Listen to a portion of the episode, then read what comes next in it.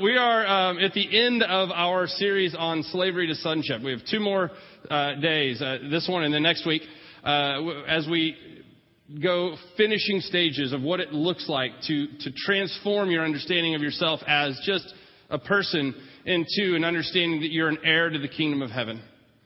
From changing the way you see God as a creator, yes, but to include God as Father and what that does and how it shifts everything about what you do.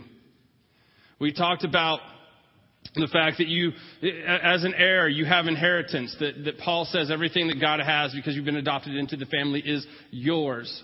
And last week we talked about, okay, so what does that mean? How do you even walk into that reality? And, and I ended with kind of, it, it's love. That you need to love because God so much loves you. And If we are trying to be like Him, then we must love one another also. But then what does that look like? How do you walk into that? How do you love each other? How do you, maybe a different term, how do you honor one another? So I, have been, um, I used to be when I was a kid, very interested in politics. I was really into uh, the political scene and, and learning a lot about it. I even spent a summer in Washington, D.C. as a page for the House of Representatives. Um, it was a really cool experience that I had. I was in high school. We had this dorm right off of uh, just a couple blocks from the Capitol, and um, there's pages all year round. During the school year, they have to go to school, but in the summertime, it's just like, wee, it's fun in Washington D.C. and you get to be in the, uh, the house. Uh, I have a, I had a desk at one time in the speaker's office. It was Tom Foley, who I believe recently died. Um, he was speaker of the house then. And I got to sit, I had my own little desk in his office. I just got selected for this extra duty. And I got to open his, his letters. And I had a box for death threat. Um, and it was a big box. Um, and, and then I had a, a box for constituents and then a, a box for the rest of, of the country. And, and so I would, you know, read his mail. I got taken to a Senate ice cream social when I was with the Speaker's house, and I got to meet Alonzo Mourning, who was playing at Georgetown at the time and was a, a page for a senator from um, one of the Carolinas. And, uh, and, you know, I just got to do these. I got to go to the top of the Capitol building where no one gets to go. And I took, and a congressman handed me a marker and said, go ahead and sign your name to me and the other kids that were there. We're like, what? Okay, you're telling us to do this. So I have graffiti in the Capitol building. That's right. What are you going to do about it? Uh, you don't know where it is. And, and so there's all these amazing things. And I got to be there when Nelson Mandela spoke. Do you remember when he came and, and spoke to a joint sessions? I was in the room. That was so amazing. That was so cool to have that moment. And the, and the riots, uh, the, the protests that were going on outside, it was during the flag burning issue. Um, all of that stuff, and, and we'd walk by the windows and you know and see all the commotion outside, and then we'd you know, if you're a page, it's probably different now, but if you were a page back then, you wore a blue blazer, gray slacks, white shirt, and the, the page tie. You could go anywhere in that building, and no one ever stopped you. I mean, it was just like you carry a little manila folder and you have your page thing on and your little badge. Every door was open to you. Um, I'm sure it's different now, but uh, back then it was just, it was great. It was so much fun. The 4th of July out on the Capitol lawn and seeing the fireworks go and had my first beer there. That's right. it was legal um, for 18, and I wasn't 18, but uh, it was it was just so cool. It's such an amazing experience, and I love politics. I, I happen to be serving for this guy Don Edwards. Uh, he was a uh, California congressman. I was from California during my high school years, and um, and Don was a, a great guy. I, I only met him on a few occasions, really, uh, but he and I could not have differed more politically. Um, and so I got called from our local newspaper. And it was an interview. It was my first interview. This is my big shot, my big moment. Um, and I and I said something to the effect of, "I I agree with nothing um, that Don Edwards has done in his tenure in Congress." Um, and so they called my home. Um, you know, the congressman's office called my mother, and pretty much said, Michael should not be talking to the press any longer. Um, so I went from just this great moment of, hey, they want to know what I say, to you don't talk to the press, okay? Uh, it, but it was one of those things where I, I, Don was a great guy and did a lot of good things. I just happened to differ with him politically. Um, But, but now, I can't stand politics. I just, it, it leaves a, a, a vile taste in my mouth, really. And I think the reason is because there was once upon a time when people honored each other and respected one another, whether or not they agreed with them. You respected them. Nowadays, it seems like um, every political campaign, you're not just trying to tell people how great you are, you're telling to tell people how horrible the other person is. And you, you want to use the differences that are there to step on them. I heard this radio interview with a guy who just was elected to a community college board member. Uh, he was a board member of a community college, just got elected to the seat. It's an unpaid position at a small community college somewhere over uh, around Houston. And during the campaign, it got ugly. And the guys were attacking one another. And I'm like, this isn't the presidency that you're running for. It's a community. I mean, sure, that position's great, and I'm sure that community college is wonderful and very good leadership, whatever. But really, why is it that we have created a culture in our world, in our society, where it's okay to trash someone else if it benefits you? Why, why have we created this world in which, you know, it's almost expected that you step on other people to get where you're going? We, we've created this, this vision, this understanding that what, what makes us different, we see it as a negative thing. And we say it's a flaw because they're not like us. Rabbi Sacks says that God dealt kindly with the world by not putting all the gifts and talents in one place. I love that. It was a blessing from God that He didn't make everything that the world would ever need in one person. Let's take Jesus out of this and say the church as we go forward. That everything that we need in new heights, He didn't put in me. Thank you. Because we would be crashing and burning. It is our need for other people that is highlighted from our differences. The fact that God has created some people this way and me this way enables me to need them, enables me to be in community with them, in relationship with them, to highlight not the, fact that they're wrong, but the fact that they have something else to offer. I may not agree with it, but I can honor it. I can respect it. Too often we look at the other person and we see what's different than us and we're like, ugh. Isaiah um, Berlin uh, said this The road to slaughter of a people is the belief that those who don't share my faith, values, or race don't share my humanity. The road to slaughter of a people is the belief that those who don't share my faith, values, or race don't share my humanity. This was written a long time ago, and I think it's never been more true than today. That we separate ourselves into groups and say, those people do not have the same value that I do. In Genesis 1:27 God says this. So, God created human beings in his own image. In the image of God he created them, male and female, he created them. So God created human beings in his own image. In the image of God he created them. Aggies and horned frogs. He created them. No one else. Sorry. In the image of God, He created them. Republicans and Tea Party. He created them. The image of God. In the image of God, He created them. The ACLU, the Libertarian, the Green. He created them. It's not what it says. It says in the image of God, He created them male and female.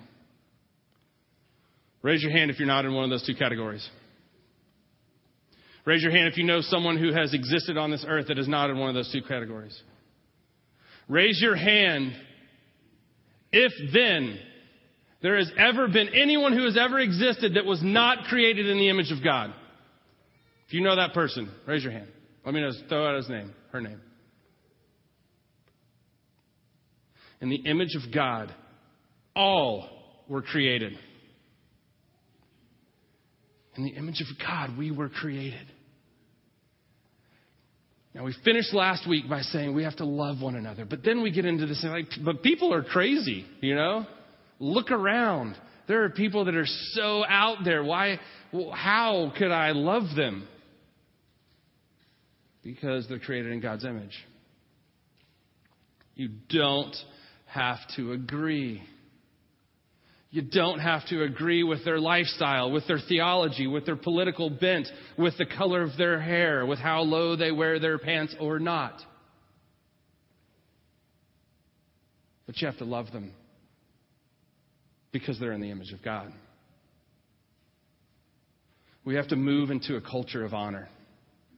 This culture of honor that doesn't look at people by what they are, but but we begin to honor them for who they were created in the image of.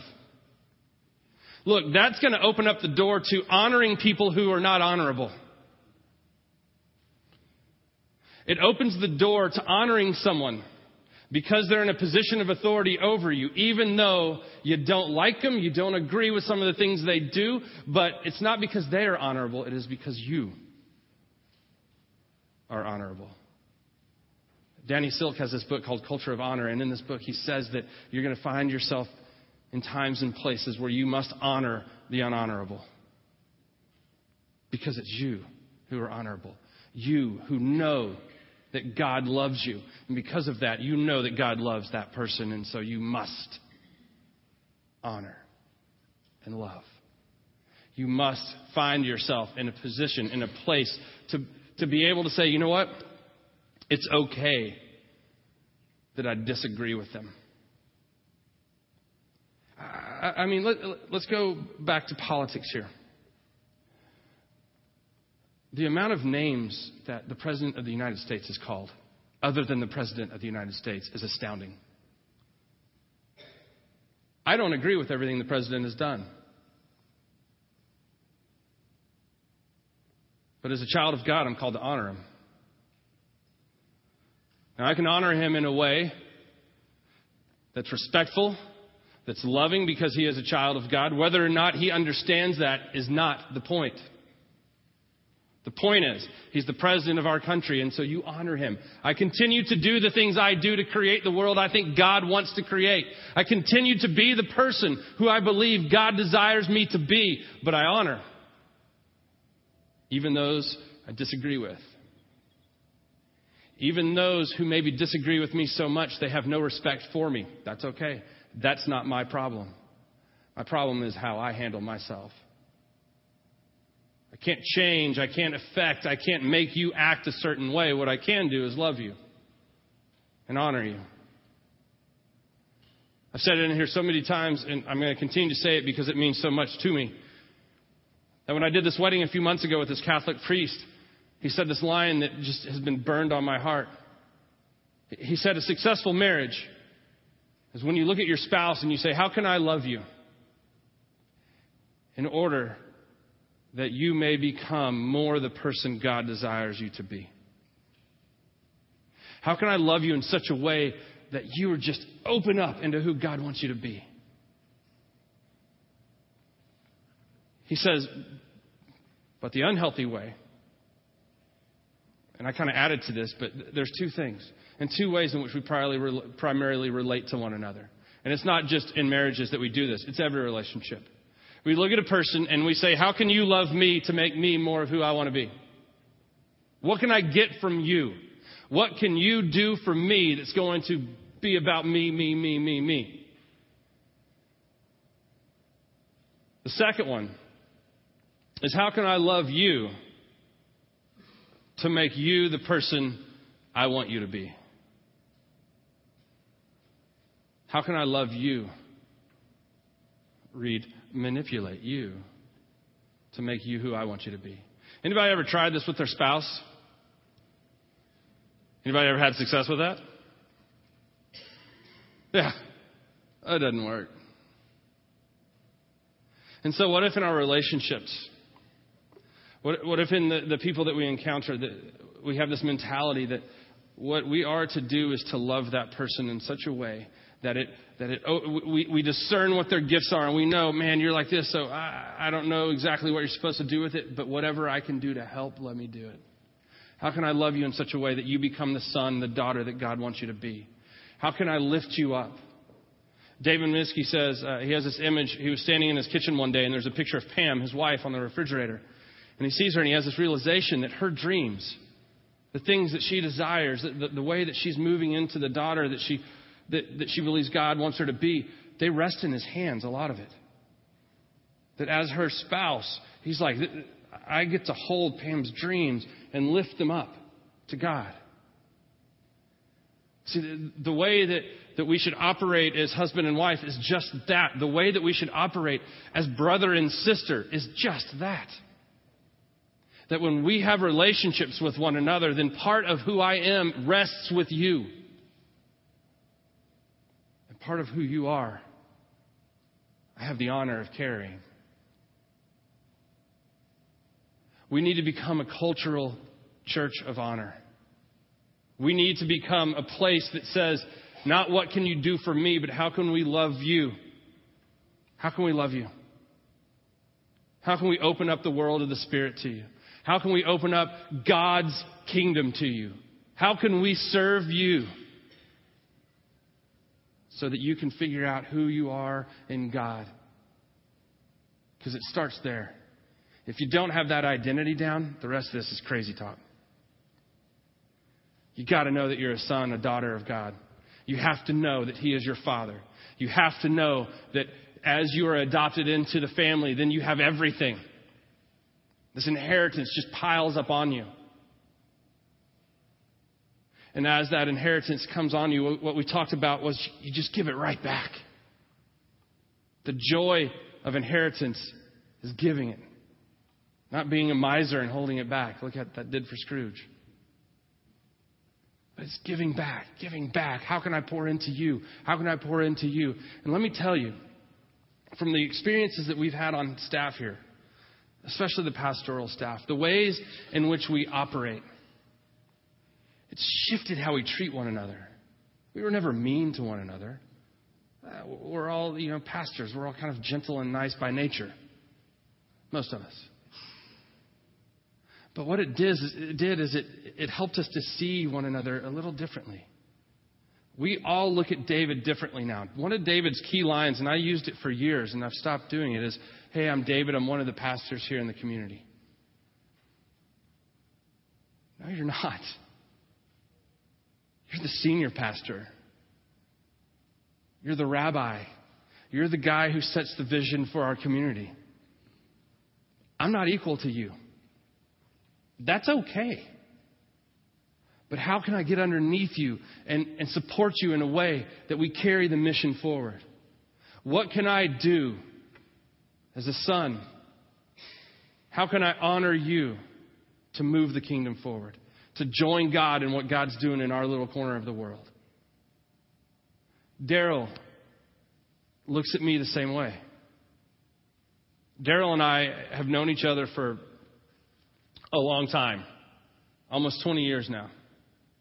And we've been around the world together. We've shared the same bed. That's right, get over it. We have done all sorts of things together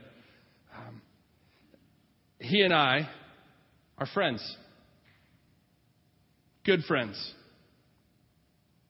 We know everything probably about one another. Um, but I'm his rabbi. And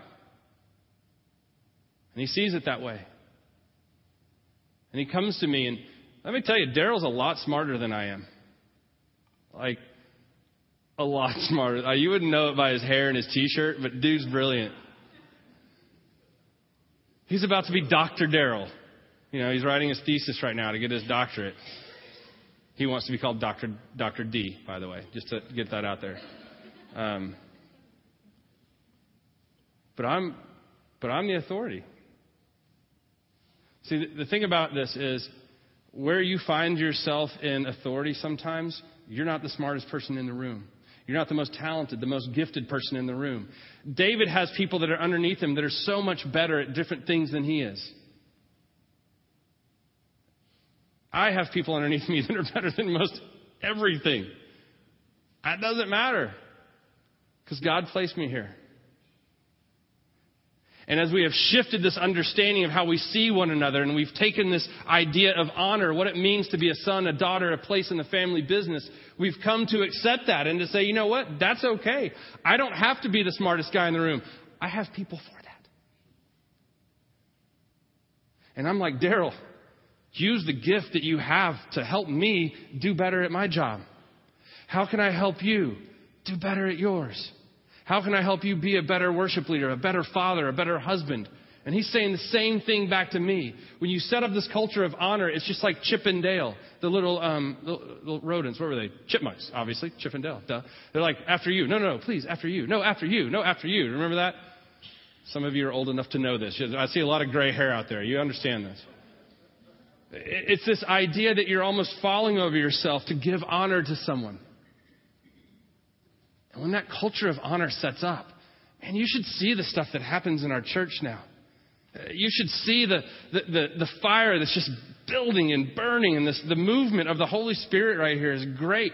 And it's not because all of a sudden God's like, all right, let's just go ahead and uh, we'll come to Alamo Heights for a little bit and work around here, and then we'll move over back to Trinity Baptist and uh, whatever. And not saying that God's not working over there, by the way. It's that we understood something. It's that we finally got it. It's that we understood that we're his sons and daughters, and how can we move in such a way that we join him? And as we do that, it just happens over and over again. That people feel loved where once they felt excluded. That people feel grace and mercy where once they were hurt and lost. As we have given ourselves over to our Father's mission, as we have changed our culture into a culture of honor, we have discovered what it means to receive inheritance. It begins with knowing who you are and then living into it. May we honor one another. May we love one another because God first loved us. Let us pray. Gracious Heavenly Father, we thank you for the gift of life that you have given us. We thank you, Lord, that you've created all of us, male and female, in your image. And because of that, there is value in every single one of us. Not just in this room, but everyone who has a heartbeat in this world. It is you who started that heart. It is you who created it lovingly in your image. Help us, Lord, to make a transition in how we see one another, not just as people who differ from us, because we do. But let us see those differences as positive. Let us see those as your gift and blessing to this world. Let us begin to move into a culture of honor, that the kingdom would be released. We thank you and praise you in the name of Jesus.